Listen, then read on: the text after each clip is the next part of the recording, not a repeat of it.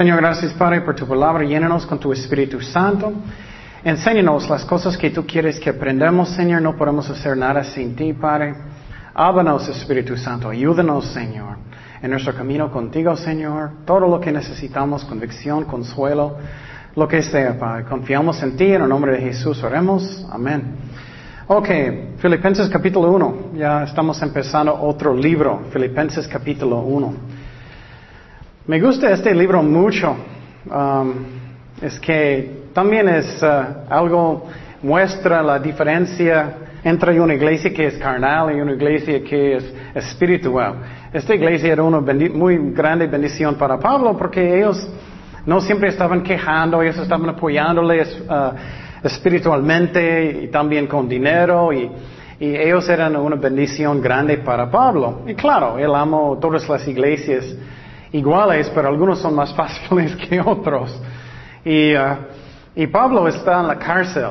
Uh, todavía, él está en Roma, él está esperando un tribunal con uh, César. Él tenía su propio apartamento o casa y él tiene una, un soldado que tenía cadenas que él está juntado con él 24 horas. Y había diez mil soldados que estaban protegiendo a César y Pablo siempre tenía uno de ellos. Y uh, él, si conoces a Pablo, claro, si tienes alguien que está atado a ti, vas a predicar. Y él predicó. Y él está con Timoteo y también Afrodito también. Y esta carta um, Pablo habló y uno de ellos escribió, parece que era Timoteo. Y uh, entonces uh, el tema de este libro es cómo tener gozo en medio de pruebas.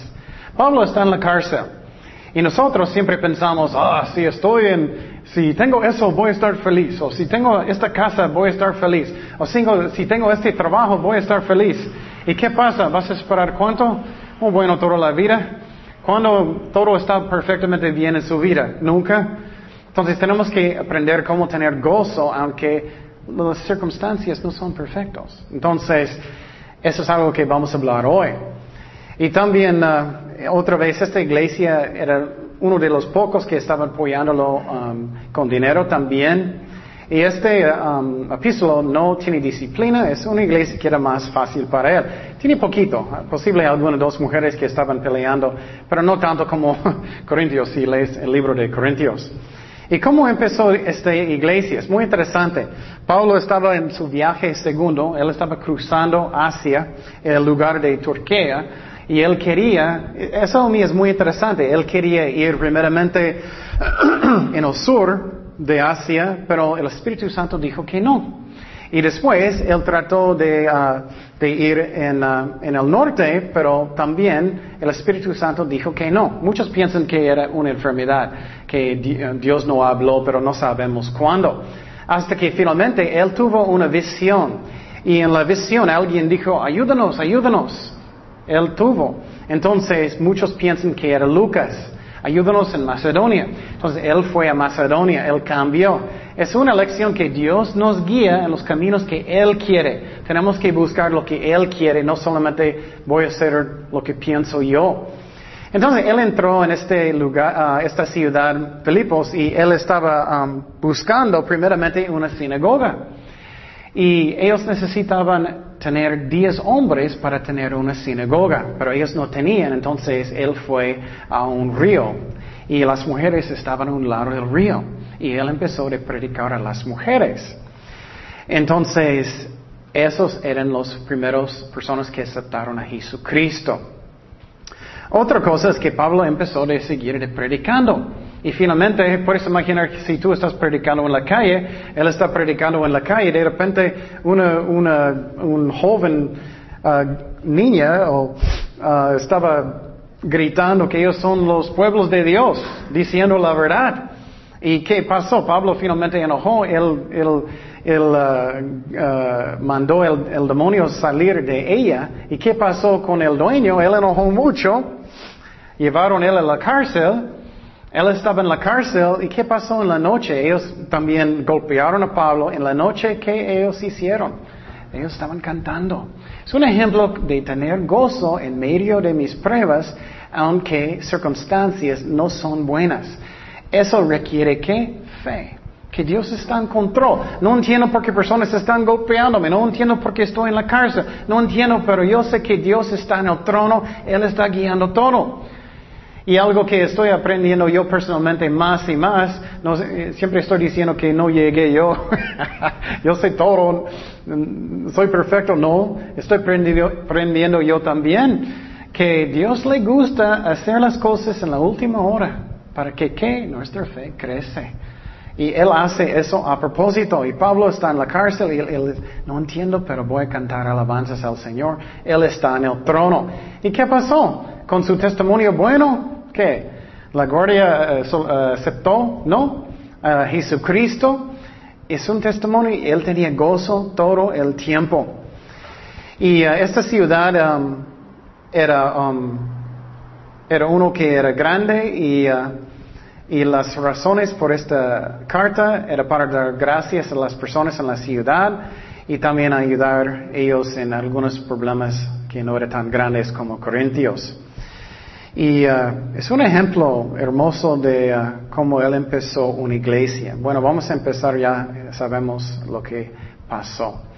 Empezamos en Filipenses 1.1, que dice, Pablo y Timoteo, siervos de Jesucristo, a todos los santos en Cristo, Jesús que están en Filipos con los obispos y diáconos.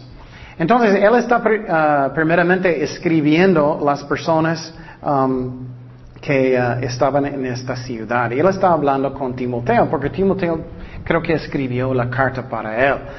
Um, y la cosa que es muy interesante es, primeramente, él dice que Timoteo más adelante, que era su único fiel hermano en Cristo que tenía el mismo corazón que él. Eso a mí me afecta mucho. Él estaba predicando, muchos aceptaron a Jesucristo. Vamos a mirar eso en Filipenses 2. Él solamente tiene una persona que tenía el corazón para las ovejas de Dios. Eso, primera vez que leí eso, yo era, ¿qué? ¿Cómo eso es posible? Pero Pablo no era mentiroso. Filipenses 2.20 dice, pues a ninguno tengo del mismo ánimo que, ah, que tan sinceramente se interese por vosotros, porque todos buscan que lo suyo propio, no lo que es de Cristo Jesús. Qué triste. Él está diciendo casi todos tiene un corazón para ellos, no para Cristo, no para las ovejas de Dios. Y eso me da tristeza. Y tenemos que buscar qué está en mi corazón. ¿Estoy haciendo ministerio para mí o para Jesucristo? ¿Estoy haciéndolo para mí o para Dios? ¿O para las ovejas de Dios? Y él dijo que era un esclavo para Jesucristo, un siervo de Cristo. ¿Qué es eso? Este tipo de esclavo es muy interesante um, porque era voluntario. Los judíos, ellos, si ellos tenían una deuda, ellos podían trabajar para la persona por seis años para pagar su deuda. Pero eh, um, el año siete ellos podían salir. Pero si ellos amaban su, su dueño mucho, ellos no querían salir, ellos podían decir, no, yo quiero quedarme, yo quiero seguir su esclavo por amor. Y lo que ellos iban a hacer, ellos hicieron un hoyo en su oreja y ellos juntaron una, una puerta para um, simbólico que ya mi vida es el tuyo. Y Pablo está diciendo, yo y Timoteo somos esclavos de Jesucristo, voluntariamente. Es algo que es hermoso, eso debe ser mi motivo para servir a Jesucristo, ¿no? No es como, ah, yo tengo que hacer eso, oh, mejor que no lo haces. Dios no quiere que estamos quejando, que servimos a Dios porque lo amo. Entonces, y también él dijo a los santos en, uh, en Filipos. Entonces, lo que dice la iglesia católica, ¿qué necesitas hacer primero para ser un santo? Morir. necesitas morir y necesitas que, que personas dicen, ah, hay, hay, milagros en tu nombre. Y la iglesia católica va a votar, oh, que él es un santo. Ellos quieren hacerlo muy rápido para uh, Juan Pablo. Entonces, pero no, Él está, no está escribiendo los, los muertos, a los santos vivos. Todos nosotros somos santos en Jesucristo, gloria a Dios, a través de Jesucristo. Y Él dijo que Él está escribiendo a um, los obispos, obispos y ancianos. Entonces, ¿qué es eso? bueno, um, uh, los obispos y diáconos, primeramente, um, son los pastores y ancianos en la iglesia. El pastor es lo que cuida la iglesia, o los ancianos, ellos cuidan la iglesia espiritualmente, el pastor está encargado de, todo, obviamente Cristo sobre todo, y los diáconos ayudan más con las cosas que son uh, físico en la iglesia. Entonces, uh, es muy importante que uh, tenemos buen liderazgo en la iglesia, uh, que son personas que son espirituales. Y también ellos debían ser hombres. Um, algo que Dios puso en mi corazón en esta iglesia es que voy a decir la verdad. En muchas iglesias personas no quieren decir la verdad porque ellos dicen, no, la iglesia no va a ser grande, y personas van a enojar. Bueno, voy a decir la verdad y, Dios sabe lo que es el mejor para nosotros. Primeramente, mujeres uh, no son mejores que hombres y hombres no son mejores que, uh, hombres no son mejores que mujeres. Entonces, pero es la orden que Dios dice en la iglesia. Dice en 1 de Timoteo 3:2, pero es necesario que el obispo sea irreprensible, marido de una sola que mujer. Sobrio, prudente, decoroso, hospedador, apto para enseñar. Y obviamente es, es un hombre. Otro versículo que dice, 1 de Timoteo 3:12, los diáconos sean maridos de una sola mujer. Lo mismo con los diáconos, que gobiernan bien sus hijos y sus casas. Entonces estamos mirando eso. Y otro versículo que habla de eso, primero de Timoteo 2.12, dice, porque no permito a la mujer enseñar ni ejercer dominio sobre el hombre. Entonces no tiene autoridad espiritual sobre el hombre. Otra vez, hombres no son mejores que mujeres, solamente es la orden de Dios. Y la verdad, muchas veces las mujeres son más, eh, haciendo más cosas en la iglesia que los hombres. Porque Adán fue formado primero, después Eva. Y Adán no fue engañado, sino que la mujer, siendo engañada, incurrió en transgresión. Entonces, muchos dicen, ah, solamente la cultura en Efeso, solamente la cultura. Pero no, dice, ¿desde dónde? El tiempo de los tiempos de Adán y Eva. Entonces, no era cultura. Entonces, otra vez, no es que hombres son mejores, no es.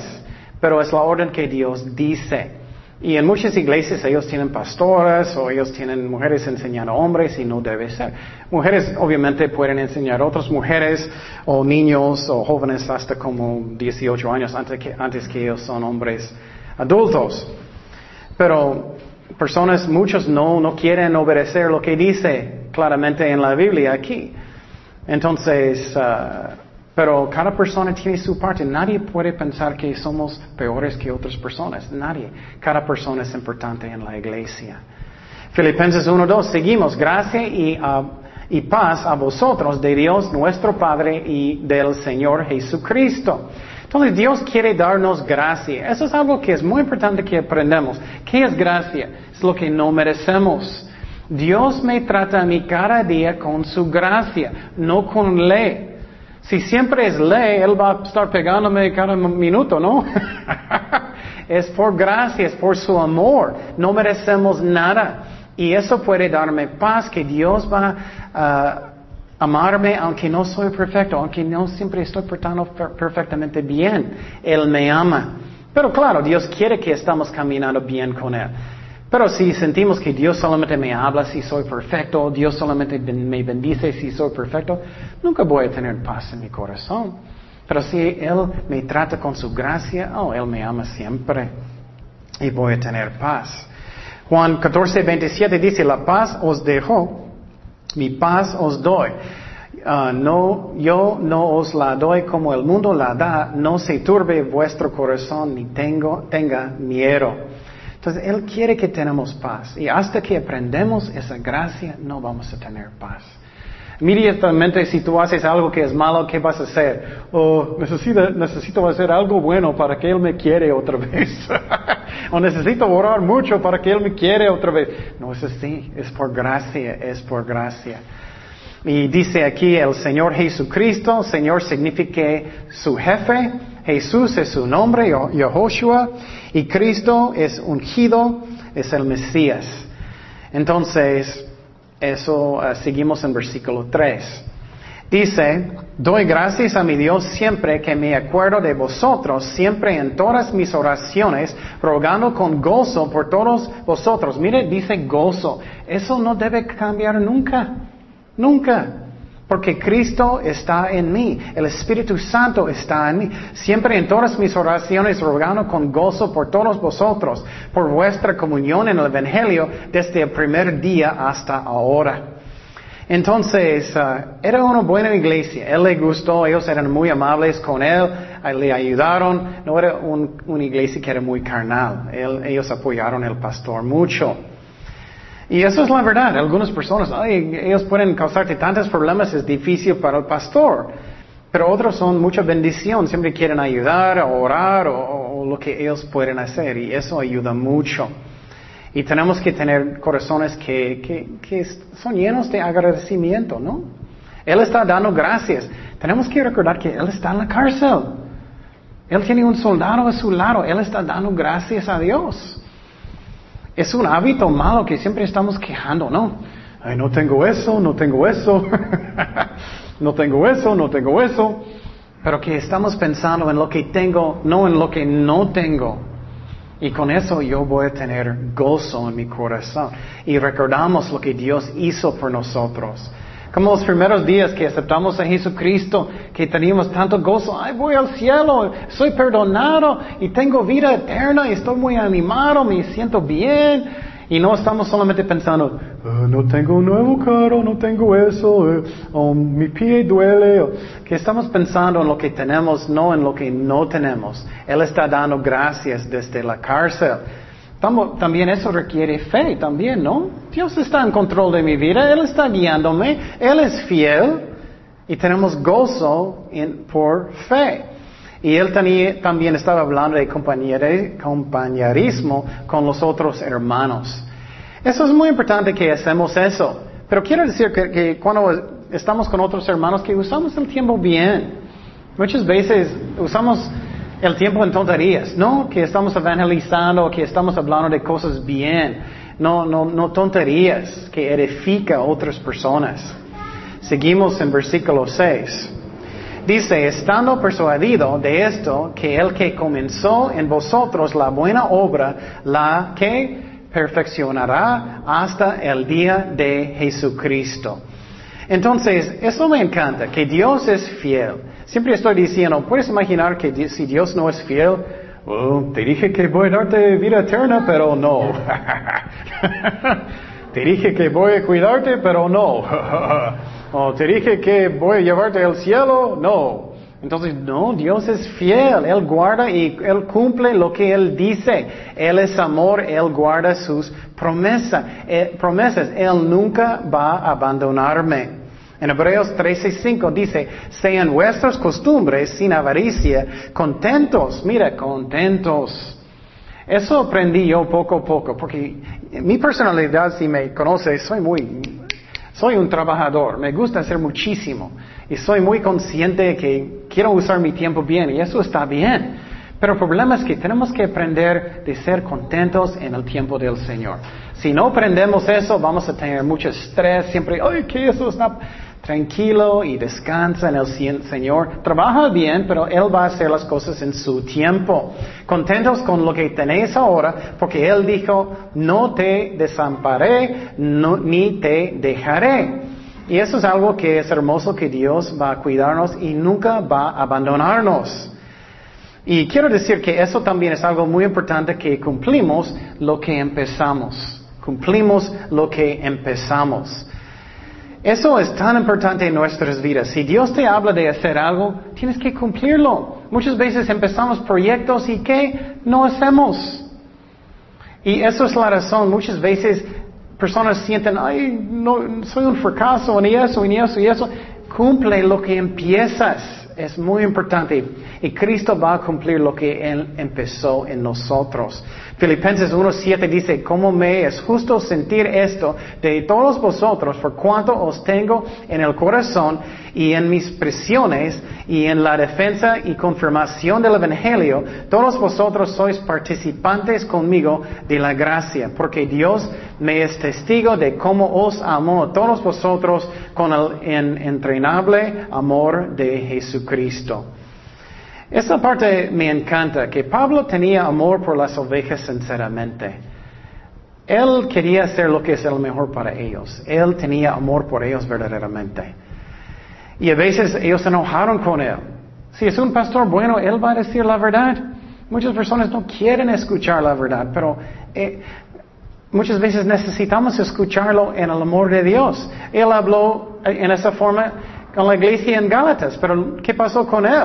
Gálatas 4:16. Me he hecho pues vuestro enemigo por deciros la verdad.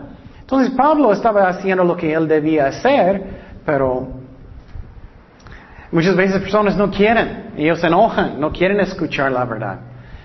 Y, un ejemplo, en mi opinión, hay tanta carnalidad en la iglesia es porque los pastores no dicen lo que ellos deben decir.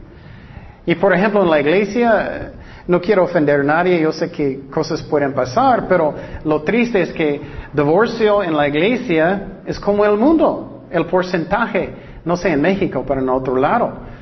Entonces, pero a mí los pastores no están diciendo suficiente de las enseñanzas de Dios que Dios odia eso. Y claro, Dios puede sanar y arreglar y eso, pero muchas veces tenemos que decir la verdad y pastores no quieren. Y Pablo, él dijo, ¿eres mi enemigo porque yo digo la verdad en el amor de Dios? Filipenses 1.9. Y esto pido en oración que, que vuestro amor abunde aún más y más en ciencia y todo conocimiento. Eso a mí es muy interesante. Muchas veces decimos, ay, no sé qué, qué orar. no sé qué orar. Oh, bueno, mira lo que Pablo, como él oró. Él oró por las ovejas de Dios que vamos a estar llenos de primeramente qué? Del amor, de perdón, del amor de Dios, de conocimiento. ¿Qué es eso? Es la palabra de Dios, que entendemos la Biblia muy bien, que estamos estudiando bien. Y también Él oró que ellos van a tener discernimiento. Eso a mí es muy interesante. Él no quiere que somos como tontos creyendo cualquier doctrina. Miramos eso una y otra vez. Él no quiere que estamos creyendo cualquier cosa. ¿Qué dice la Biblia? ¿Qué dice la Biblia? Esas son las oraciones de Pablo. Versículo 10, para que aprobéis lo mejor a fin de que seáis sinceros y irreprensibles para el día de Cristo, llenos de frutos de justicia por medio de Jesucristo para gloria y alabanza de Dios. Entonces, ah, Él quiere, eso es muy importante, que usamos nuestro tiempo bien para el Señor. Usamos nuestro tiempo bien para el Señor. Y uh, posible soy demasiado en eso, mi personalidad, si me conoces. Siempre estoy pensando, ok, ¿qué puedo hacer hoy? Y estoy pensando en todas las cosas que necesito hacer, haciendo una lista. Y quiero usar mi tiempo muy bien. Y no me gusta gastar tiempo por nada. Porque vamos a estar aquí solamente poquito tiempo y vamos al cielo. Entonces quiero usar mi tiempo bien. Y no quiero hacer como muchas personas hacen que todo el día es como, ¿qué hiciste?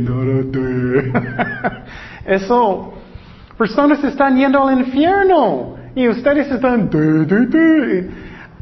Para mí, mis ojos son puestos en el cielo y quiero usar mi tiempo para el Señor porque es muy poquito que vamos a tener.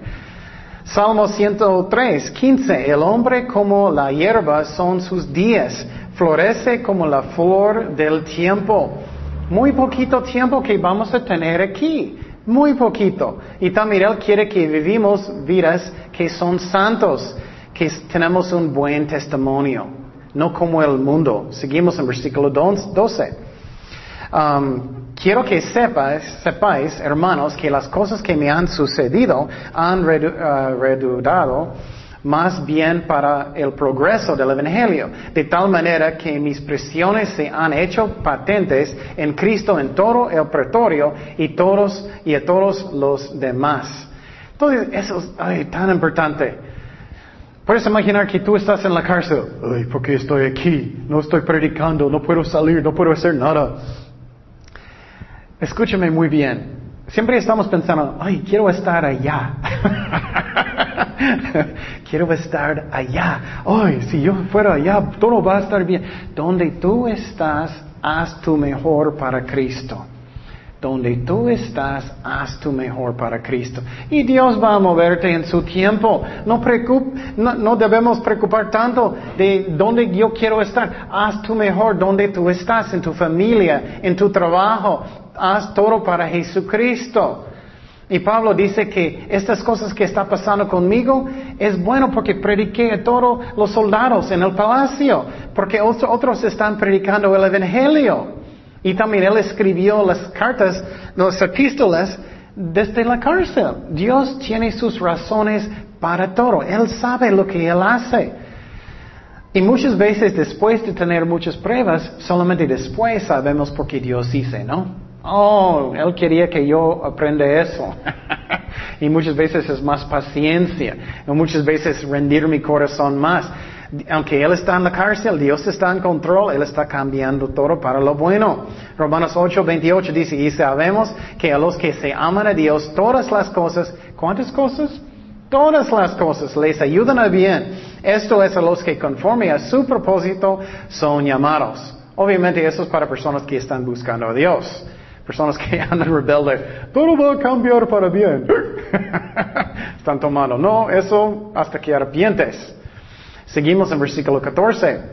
Dice, y la mayoría de los hermanos cobrando Um, ánimo en el Señor con mis prisiones. Se atreve, atreven mucho más a hablar la palabra sin temor. Algunos a la verdad predican a Cristo como envidia y contienda, pero otros de buena voluntad. Los unos anuncian a Cristo por contención, no sinceramente, pensando añadir aflicción a mis prisiones, pero los otros por amor, sabiendo que estoy puesto para la defensa del Evangelio, que pues, que no obstante de todas maneras por, o por pretexto o por verdad. Cristo es anunciado y en esto me gozo. Mire, me gozo, aunque eso también hay una mala parte y me gozaré aún.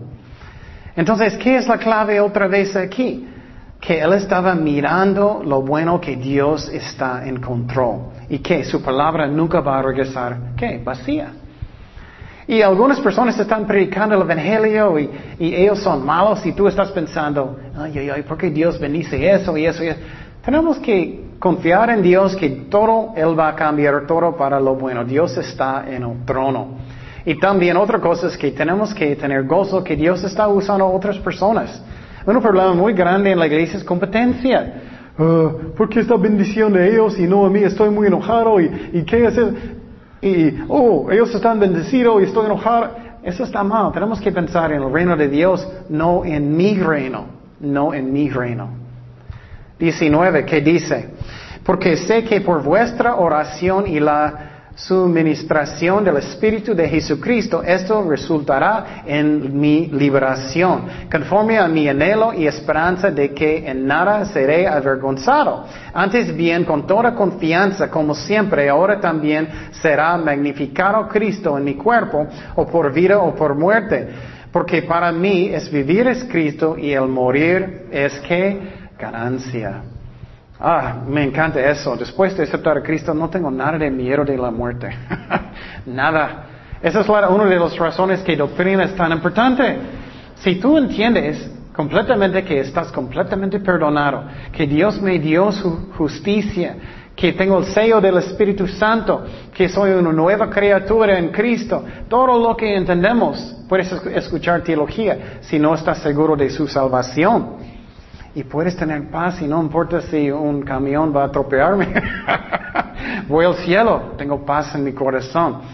Y Pablo, es muy interesante en este versículo 19, él pensaba que él va a ser librado um, de este tribunal primera vez, y eso sí pasó. Primera vez que él estaba en frente de César, él lo dejó de salir. Y eso a mí era una palabra de conocimiento. Eso es un don del Espíritu Santo, que Dios habló con él.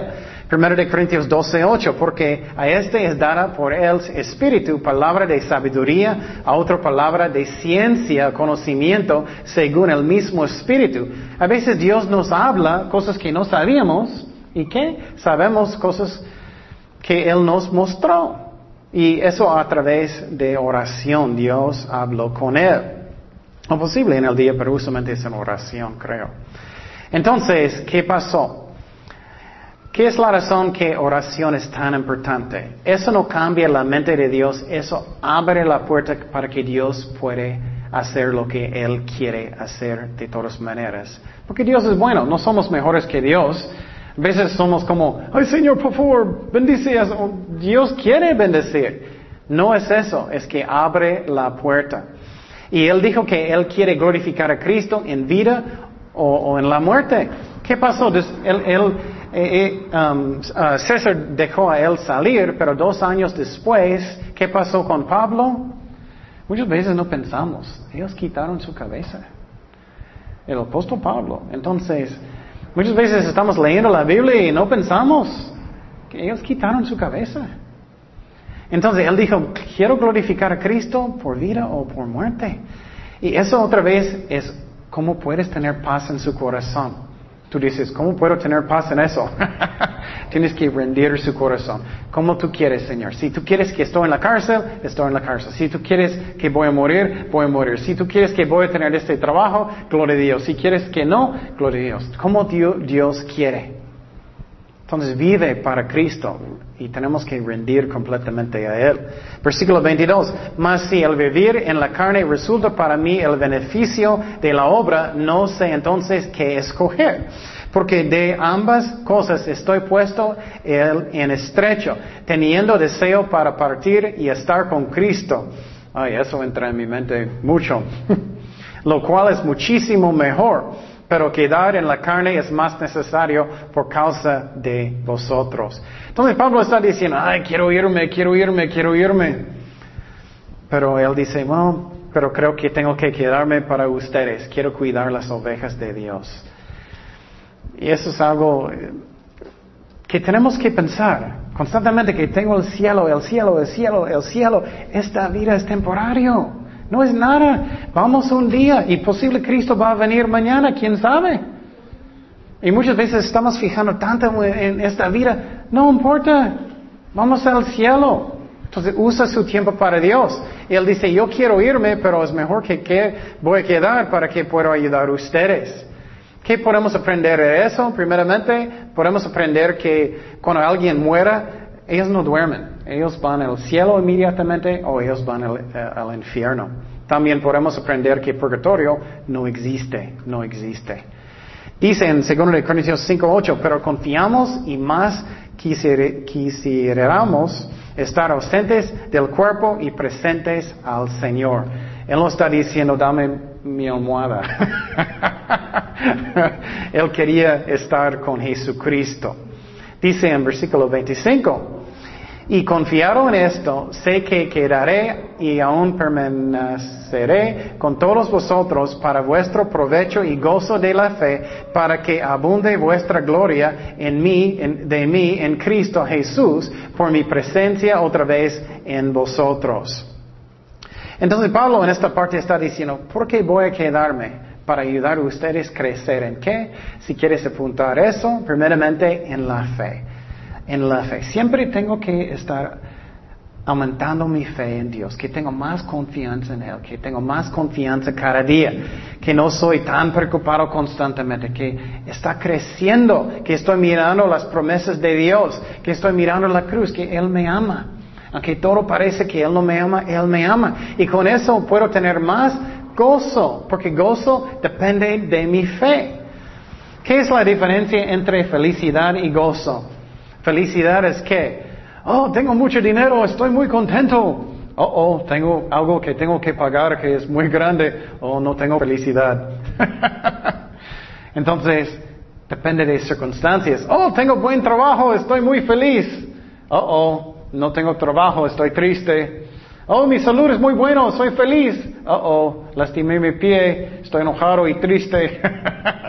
Eso es felicidad. Pero gozo es que depende del Espíritu, nunca cambia. Eh, primeramente es que tengo fe en Dios, que Él está en control de mi vida, que Él está guiando todo. Y con eso yo puedo tener gozo aunque tengo pruebas. Aunque Pablo estaba en la cárcel, aunque Pablo tenía muchas pruebas, él tenía gozo. Tenemos que aprender eso. O siempre su vida va a ser así, arriba y abajo, arriba y abajo, arriba y abajo. Oh, estoy triste, estoy feliz, estoy triste, estoy feliz. Ay, estoy cansado de eso, ¿no? Es como Magic Mountain, constantemente. Nunca voy a sentir bien. Ay, tenemos que aprender que yo tengo fe en Cristo, Él me ama, Él está cuidándome, voy a tener pruebas, es normal, pero Él me ama, Él está cuidándome. Y con eso siempre puedo tener gozo. No depende de circunstancias. Y... Uh, eso es muy importante. Otra cosa que es muy importante, escúchame muy bien, que tenemos que ser dependientes del Espíritu Santo. Si sientes mal, párate y ora, Señor, lléname con tu Espíritu Santo y recibe por fe el Espíritu Santo en el momento. Yo puedo decirte con mi experiencia, eso no es lo más, importante, es lo que dice la Biblia. Con mi propia experiencia, si voy a pararme y orar, Señor, lléname y recibe por fe, porque es tu promesa, de repente me siento gozo y no hay razón. Porque es el Espíritu Santo. Tenemos que hacer eso constantemente, cuando tú, especialmente cuando sientes mal o necesitas ayuda o cualquier razón caminando con Cristo. 27. Solamente que os comportéis como es digno del Evangelio de Cristo, para que os sea que vaya a veros o que esté ausente, oiga de vosotros que estáis firmes en el mismo espíritu, combatiendo unánimes por la fe del Evangelio. Y otra vez, Pablo está escribiendo eso del cárcel. Y él está diciendo a la iglesia en, en, en Filipo, que uh, estamos representando a, representando a Jesucristo, que tenemos que tener amor y tenemos que perdonar. Quiero decir algo que es muy importante. Tenemos que amar personas aunque ellos no merecen. ¿Me explico? Muchas veces pensamos, ah, ellos no merecen, mi esposo no merecen, mi esposa no merecen, o cualquier persona, o este pastor, esta persona, mis vecinos, ellos no merecen el amor. Muéstralo aunque ellos no merecen. Hazlo. Porque Cristo hizo eso, ¿no? Toma la decisión de perdonar, de mostrar el amor de Jesucristo. Pero muchas veces quedamos enojados. está enojado. Eso no es sabio. Y Él quiere unidad, que mostramos el amor de Cristo y que perdonamos. Y Cristo dijo eso, Mateo 5, 44. Y quiero decir, ¿cuántos de nosotros merecemos el amor? Nadie. Entonces mostrar el amor de Cristo a su hermano y sus vecinos, cualquier persona. Mateo 5, 44. Pero yo os digo, amad a vuestros enemigos, bendecid a los que os maldicen, haced bien a los que os aborrecen y ora por los que os ultrajen y os persiguen entonces, Él está diciendo, si, eh, si no estás así, estás como, solamente como el mundo. Oh, ¿me amas? Oh, te amo también. oh, ¿me saludas? Oh, ¿cómo estás, hermano? Gracias a Dios no he tenido muchos problemas con personas. Eh, no es muy común, pero como dos veces o algo así en algunos años yo tenía problemas. y yo recuerdo que yo estaba en una iglesia grande antes y yo tomé la decisión, aunque en mi opinión no era, completamente mi culpa, yo decidí, oh, yo voy a salvar a esa persona primero cuando entro en la iglesia. Que usualmente pasa cuando personas son enojados. Oh, yo voy a este lado y tú vas a este lado. Pero yo, no, yo tomé la decisión, yo fui directamente para saludarles. Y tenemos que hacer eso, mostrar el amor de Dios aunque personas no merecen. Y después de eso, ellos sienten mucha convicción. Uy, ok, ¿cómo estás, hermano? eso es sabio. Es lo que Cristo quiere. 28, ¿qué dice? En nada intimidados por los que se oponen, para que ellos ciertamente Um, es indicio de perdición, más para vosotros de salvación, y eso de, Dios, porque a vosotros os es uh, concedido a causa de Cristo, no solo que creáis en Él, sino también que padezcáis por Él, teniendo el mismo conflicto que habéis visto en mí y ahora oís que hay en mí.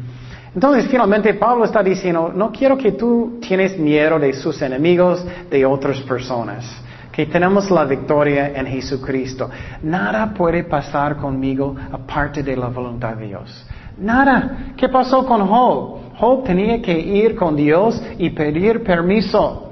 Es lo mismo con cualquier cosa en su vida. Obviamente si estamos haciendo tonterías, manejando borracho, podemos causar nuestros propios problemas.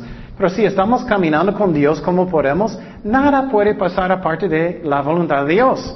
Un borracho tampoco, pero muchas veces Dios permite las consecuencias.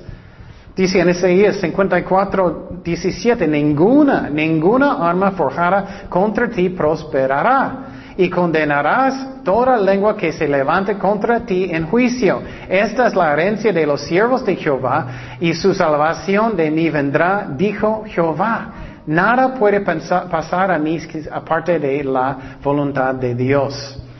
Nadie puede quitarme mi salvación, nadie. Entonces es muy importante que entendamos eso para que yo tenga paz en mi corazón. Y otra cosa que es más maduro, los que quieren ser aún más maduro, no sé cómo ustedes, yo quiero ser maduro en Cristo, no quiero quedarme en mis, pañales toda la vida. Tenemos que ser dispuestos de qué? De sufrir para Cristo. Eso es más difícil, de sufrir. Muchas veces personas solamente están pensando, quiero que todo es fácil, ¿no? Pero Él quiere que somos dispuestos de sufrir para Él. Y, puede ser en chiquitas cosas también. Alguien va a decir mal de mí y no voy a tomar venganza, cualquier manera. Hechos 5:41. Y ellos salieron de la presencia del concilio, mira, gozosos de haber sido tenidos por dignos de parecer afrenta por causa del nombre de Dios, de Cristo. Y todos los días en el templo y por las casas no cesaban en enseñar y predicar a Jesucristo. Entonces ellos estaban dispuestos de sufrir para Cristo. y quiero decir que en, enemigos del Evangelio, ellos no pueden parar uh, el Evangelio. Entonces enemigos no pueden parar el Evangelio. Muchas veces enemigos que causan que va a subir, que va, muchas personas van a escuchar más. Y por ejemplo, en, en países como China, que tienen persecución, ¿Cuántos falsos creyentes que crees que hay? Oh, muy, muy poquitos, ¿no? Porque ellos no quieren sufrir. Entonces, finalmente tenemos que tener fe y tenemos que rendir nuestros corazones completamente a Dios para que podamos tener gozo en medio de las pruebas y confiamos en las ah, promesas de Dios. Y eso es algo que puedes tener. Tú puedes tener gozo en medio de tus pruebas. Puedes tener. Oremos. Señor, gracias Padre por tu palabra, llénanos con tu Espíritu Santo. Ayúdanos a tener gozo en nuestras pruebas, Señor. Ayúdanos a confiar en ti, aunque a veces no entendemos lo que está pasando. Y a veces parece que estás tarde, Señor, pero nunca, e, eres. Gracias que, que, tenemos este ejemplo de Pablo, que él estaba en la cárcel, pero él estaba preocupado por las ovejas de Dios, él estaba orando por ellos. Gracias, Padre, que, nos ama, que tú estás en control de todas nuestras vidas. En el nombre de Jesús oremos. Amén.